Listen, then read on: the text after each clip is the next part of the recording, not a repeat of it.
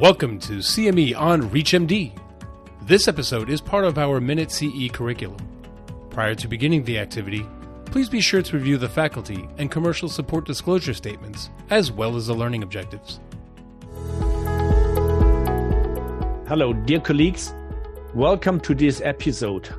It is related to case considerations for bleeding management in anticoagulated patients.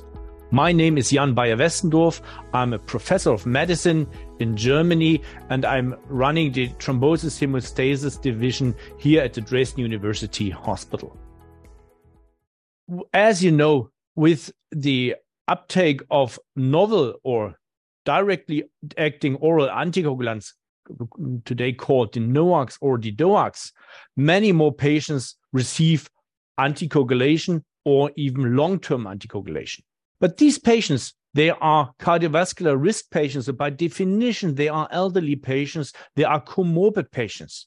And these patients have a high risk for bleeding complications from their underlying diseases or from trauma. This is a problem that is not going away with the direct oral anticoagulants. And within the major bleeding, intracranial hemorrhage is the most feared bleeding manifestation. And this often has devastating outcomes, so a high degree of mortality or long-term sequelae uh, that might bring the patient uh, to a nursing home permanently. On the other hand, gastrointestinal bleeding is the most frequent non-traumatic major bleeding manifestation. So we have we are talking about very severe bleeding manifestations and quite common bleeding manifestations that don't actually need a trauma or an external factor um, to come up. So it's a patient underlying risk profile that is related to these bleedings.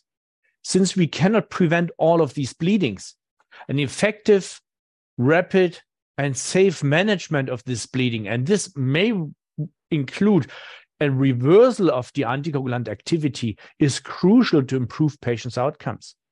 So here depicted are the three major problems when it comes to major bleeding in um, elderly anticoagulated patients. We have on the left-hand side the intracranial hemorrhage, which is the most severe manifestation of bleeding. Then we have in the middle the gastrointestinal uh, bleeding, which is the most common. And then we have the traumatic bleeding um, that um, is often caused from falls of our patients. The key point is, however, this patient presents um, in, in your emergency department, it may be a GI bleed or intracranial hemorrhage or a trauma related bleeding. Um, the, the fast and effective decision making is crucial to improve patients' outcomes because every time delay um, contributes to bleeding and to late sequelae. When it comes to these uh, time critical considerations, it is important to understand that we are talking about different phases that we can more or less influence. The patient undergoes an asymptomatic uh, phase when the patient, uh, when the bleeding just starts, but the patient doesn't feel it yet. And then the bleeding is ongoing. The patient develops symptoms, but there is time until presentation. So this is the preclinical phase of the bleeding.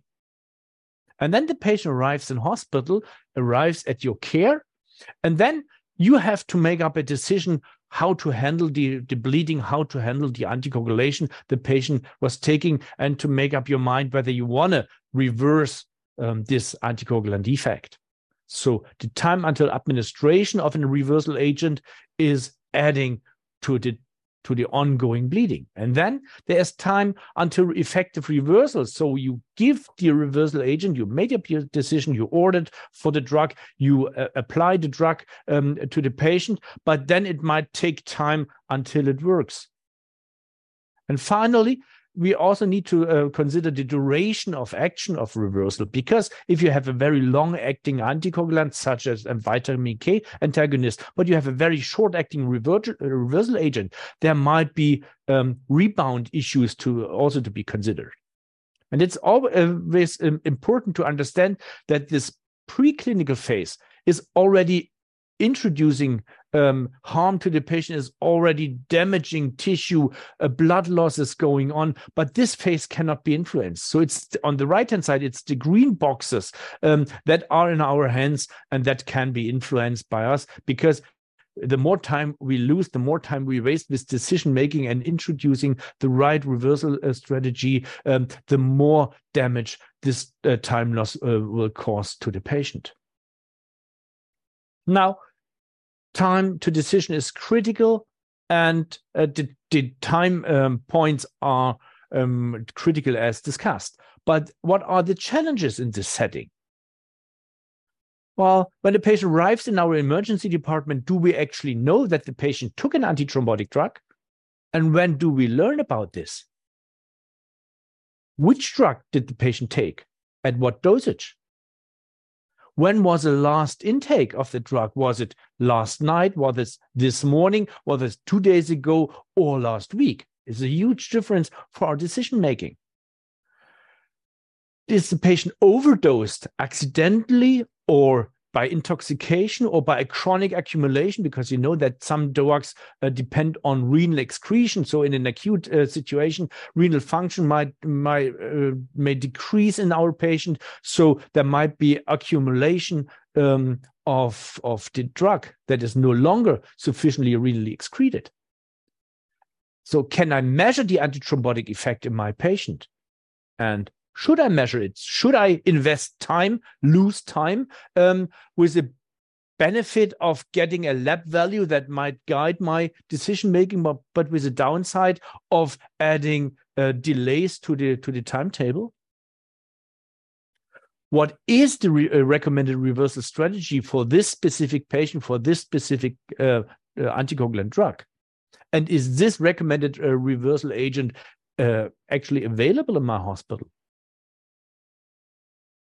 Is it indicated or are there contraindications? And last but not least, is the reversal agent reimbursed? Because you know that many of those re, um, reversal um, agents are quite costly. So getting the money back from my hospital is an important consideration. And then this is all related uh, to the patient and the emergency situation. But please keep in mind, this is a cardiovascular risk patient. So the big question is, what is the indication the patient was taking the DOAC in the first place? Is it atrial fibrillation? Is it deep vein thrombosis? Is it a recent pulmonary embolism or a stroke just a couple of weeks ago? Um, this is also important because then we need to make up our mind if we reverse now this, the antithrombotic effect of, of the DOAC. For instance, um, should I replace it by low molecular heparin and at which dosage and when should I start with this bridging therapy? And can I go back to the DOAC later, later once the bleeding has been stabilized?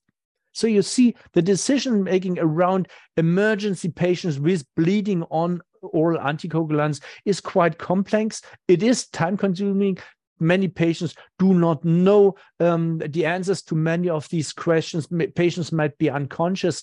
Um, so it is very, very important um, that uh, every physician involved um, with the care of these patients learns how to handle um, these um, these situations and how to handle the, the fact that we don't have all the necessary information um, available to us by the, at the time the patient arrives in our emergency uh, department.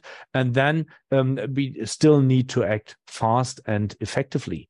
So I do hope that you will find the episodes around this topic very educative and informative for you. Thank you very much for your attention. You've been listening to CME on ReachMD this activity is jointly provided by Global Learning Collaborative, GLC, and Total CME, LLC, and is part of our Minute CE curriculum. To receive your free CME credit or to download this activity, go to reachmd.com slash CME. Thank you for listening.